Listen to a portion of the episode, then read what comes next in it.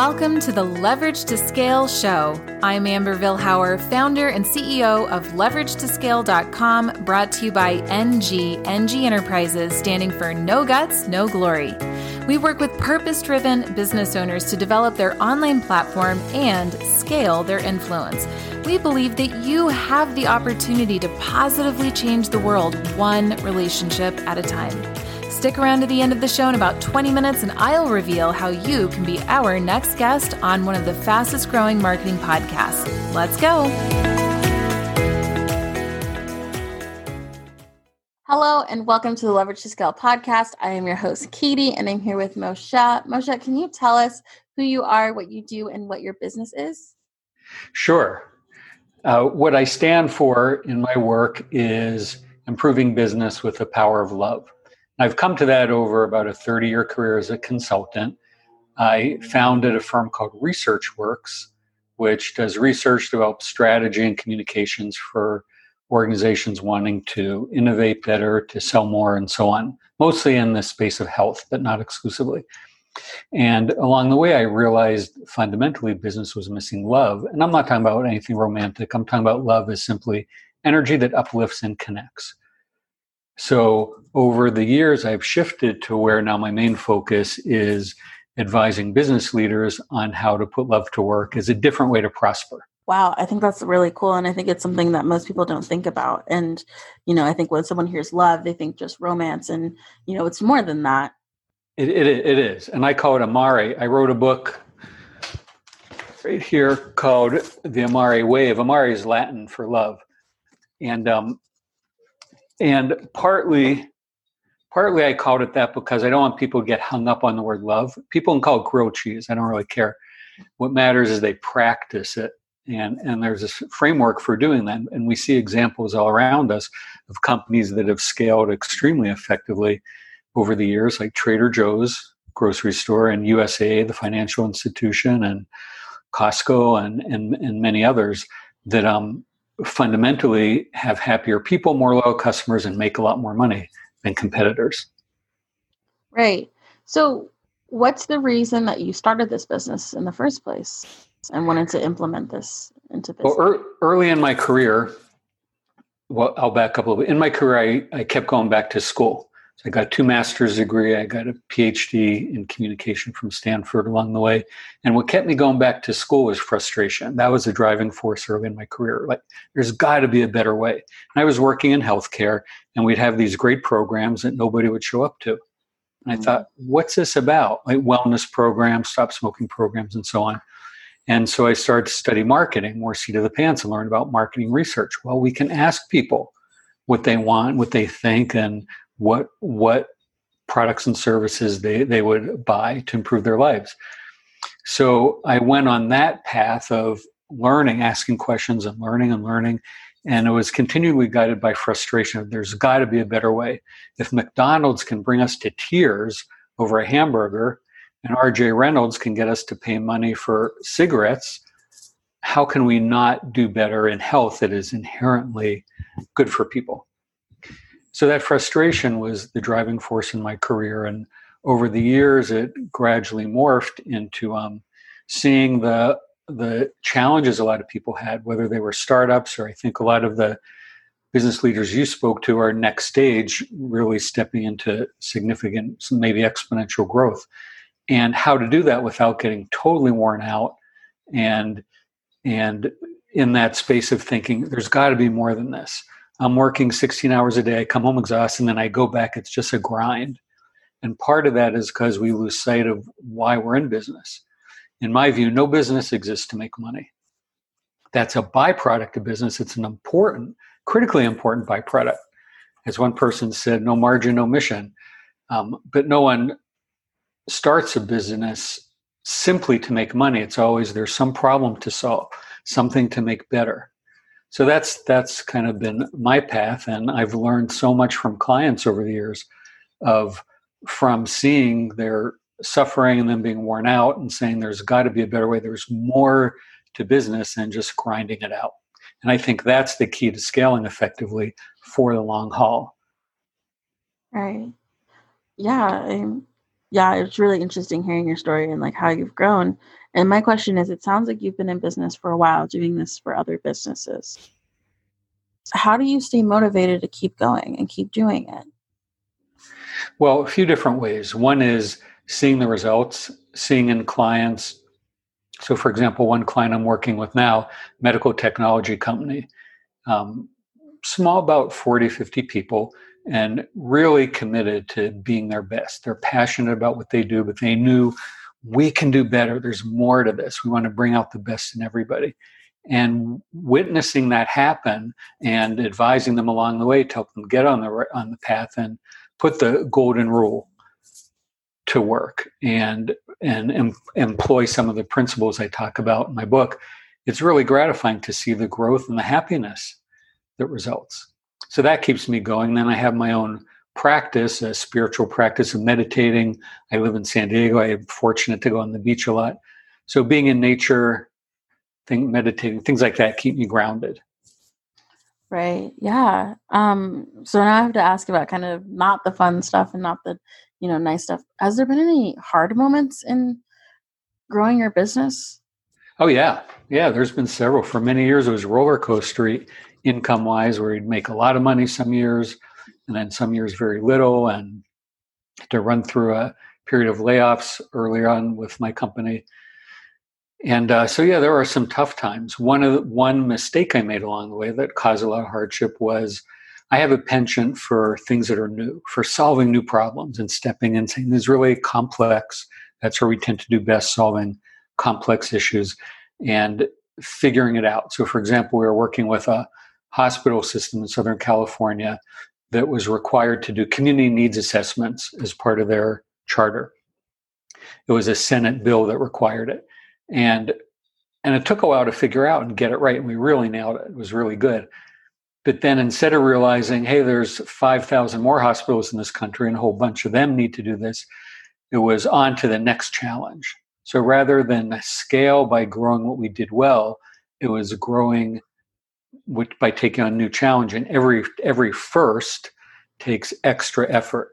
So it was gratifying in terms of it allowed me to put my skills to work in terms of uncharted waters, but it was not fulfilling in terms of growing the business effectively because it overlooked the equity we built by doing certain things. So that was one lesson. A second one, and it's a really tough one, especially in this culture, the idea of being attached to outcomes. So I know you know well, Katie, that we're all told management by objectives and what are the goals, and we measure success by did we hit our numbers and sell enough product and so on? And those are all important. But it leads to this idea of attachment where one's self-worth is tied inextricably to achieving the goal. And then what happens is once that goal is achieved, if the goal is achieved, it's, yay, I'm worthy, I'm good, maybe I'll get a raise or other rewards. But then there's unhappiness until the next goal is achieved. So it's the cycle of continually seeking and kind of grasping. There's this energy of grasping. I got to do this or everything's going to fall apart. I got to achieve this or I'm no good. And I learned from, it was an ancient text called the Bhagavad Gita. It's about 2,000 years old. It's a beautiful book that has a lot of relevance to business. I hope it replaces The Art of War as kind of a classic business text. Because fundamentally, it's about the battles in people's minds and how we push ourselves. We get so attached to the outcomes that we lose ourselves and don't do our best work. Because if all I care about is the outcome, I'm not focused on the doing. I'm not fully present or in that zone. So that was another lesson I learned when I was growing my company for sale and recognizing to hit my numbers and have the right valuation, I need to double every 18 months. And that was all I could see. And it blinded me to other things that were going on. Does this make sense? Is it fulfilling a meaningful need? Does it make best use of me and my team? And I became very rigid and tight, and it was not our best time. When I recognized that wasn't the right path and could step back and surrender a little bit, things got much better. Right. Yeah. And in talking about, you know, recognizing problems, reevaluating, pivoting, fixing things, maybe letting go of some responsibilities or adjusting how your mindset is. The past year has been kind of interesting for a lot of us. How has that this past year been for you in terms of business growth wise? And is there anything you would have redone? Well, I assume you're talking about with COVID and this whole pandemic, right? Yeah. It's been, you know, people use a lot of words. You were calling it interesting time. Some people call it crazy. Some people call it scary. I was listening to a concert by a musician I like a lot named Michael Franti. And he was saying, there's all these words for this time. I think we should call it an important time because it's calling in change. And as I see it, and this might sound woo-woo to some people, but I am in California and it's how I roll, is the idea that the life is giving us this message is we got to shift. What we're doing is not sustainable, including in business, this fighting energy where we treat business like war. I'm going to crush the competition. I'm going to capture customers. This predatory notion that we dominate and subdue our customers. We eviscerate our competition rather than respect them. And this pandemic, to me, is more than anything else a wake-up call where we can look deeply into how we operate and we can make changes. Some we're forced to make and some we can choose to make. But we all have the option of saying, here's what I'm going to keep. So, for example, a lot of business leaders are recognizing their employees in different ways and saying they do have lives and they do matter and they put forward great effort. And I never appreciated them. I treated them as replaceable assets. And so that's shifting. So now the opportunity is for business leaders and entrepreneurs to say, I want to keep this change. I want to be clearer about my purpose, why we exist, why I started this, and why I'm staying with it. It's not only about money. And I want to keep that purpose, that higher purpose in mind. I want to keep treating people well. And this notion of collaboration that we're seeing, for example, in the pursuit of a vaccine, we have unprecedented collaboration among people who never talked to each other before. So it's keeping that. That's the opportunity I see. Would I do anything different? It might be just more of the same, the outreach. I have a newsletter your listeners can get if they want. It's called the Amare Wave Wednesday, the idea of putting the power of love to work. Do one thing on Wednesday. We have Cyber Monday. We have Black Friday. We have these days devoted to shopping. Let's choose a day in the work week to commit to improving business by putting love to work. So those are the opportunities I see emerging from the wake-up call that is this pandemic. Yeah. I agree with you. I think it has kind of, this time has fostered a lot of change in how we do things. And I think we're looking at more quality than quantity, more qualifiable work than quantitative work, you know. Where do you see your business? Because now we're talking about, you know, kind of holding on to this change that's happened and keeping this important time. Where do you see your business going in the next 3 to 5 years?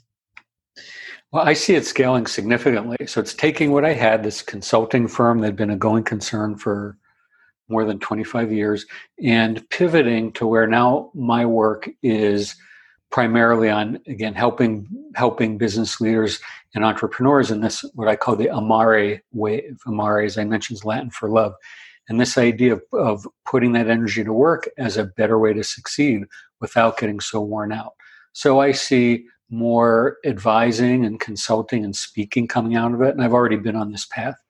And there's a lot of others who are doing this kind of work. So pulling them together so we have a whole community that can support businesses, and particularly profit-driven businesses and young businesses. I think, I'm guessing your generation, don't know for sure, but millennials are the group perhaps most amenable to this because there's this inherent notion of we want to balance in life. We're not going to kill ourselves working constantly in a company we don't believe in. I want this life to matter. I have this one go-round that I know of. I want it to matter. So it's building this wave. That's why I called the book The Amare Wave. There's a lot of organizations doing this. It's shining a light on them. I'm working on a second book featuring stories of people who do this called Inspired Stories of Leading with Love. So it's growing this movement through consulting and speaking and bringing other people on who as through training and other means who can carry this word forward. So it's a little bit, I wouldn't call it a religion by any means, but it has that notion of there's a powerful belief system, powerful aspiration, and a big vision to this. And so the next 3 to 5 years for me is making that happen as best I can. Right. One of my final questions for you, because we're running out of time, unfortunately.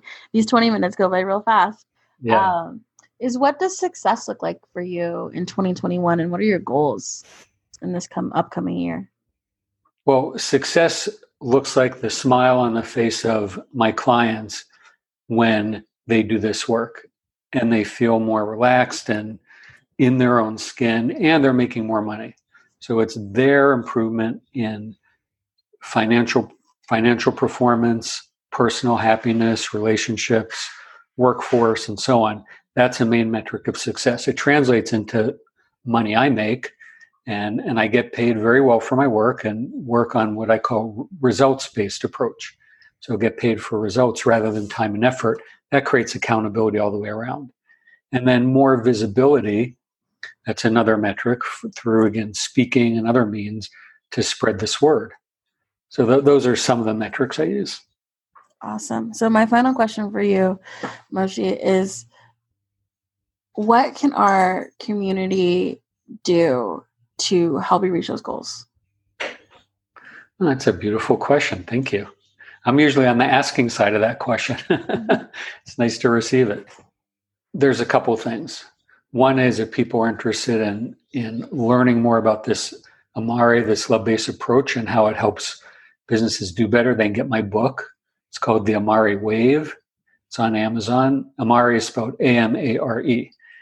The Amare Wave, it's on Amazon. You can come to my website, which is my name, mosheengelberg.com, MOSHEENGELBERG, mosheengelberg.com. You can also reach out to me by email, Moshe, M-O-S-H-E, at theamarewave.com, and schedule a 15, 20-minute session. No charge, no expectation.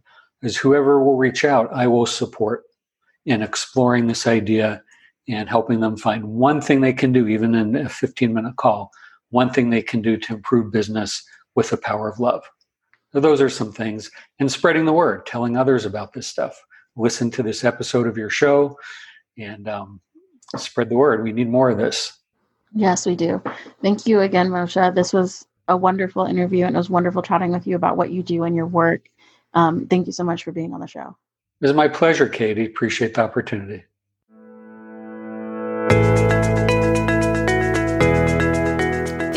So much for listening to the Leverage to Scale show. If you are a purpose-driven business owner or professional who would like to have a global impact by being interviewed on our show, please visit LeverageToScale.com/guest. Now, if you got something out of this interview, would you do me a favor and share this episode on social media?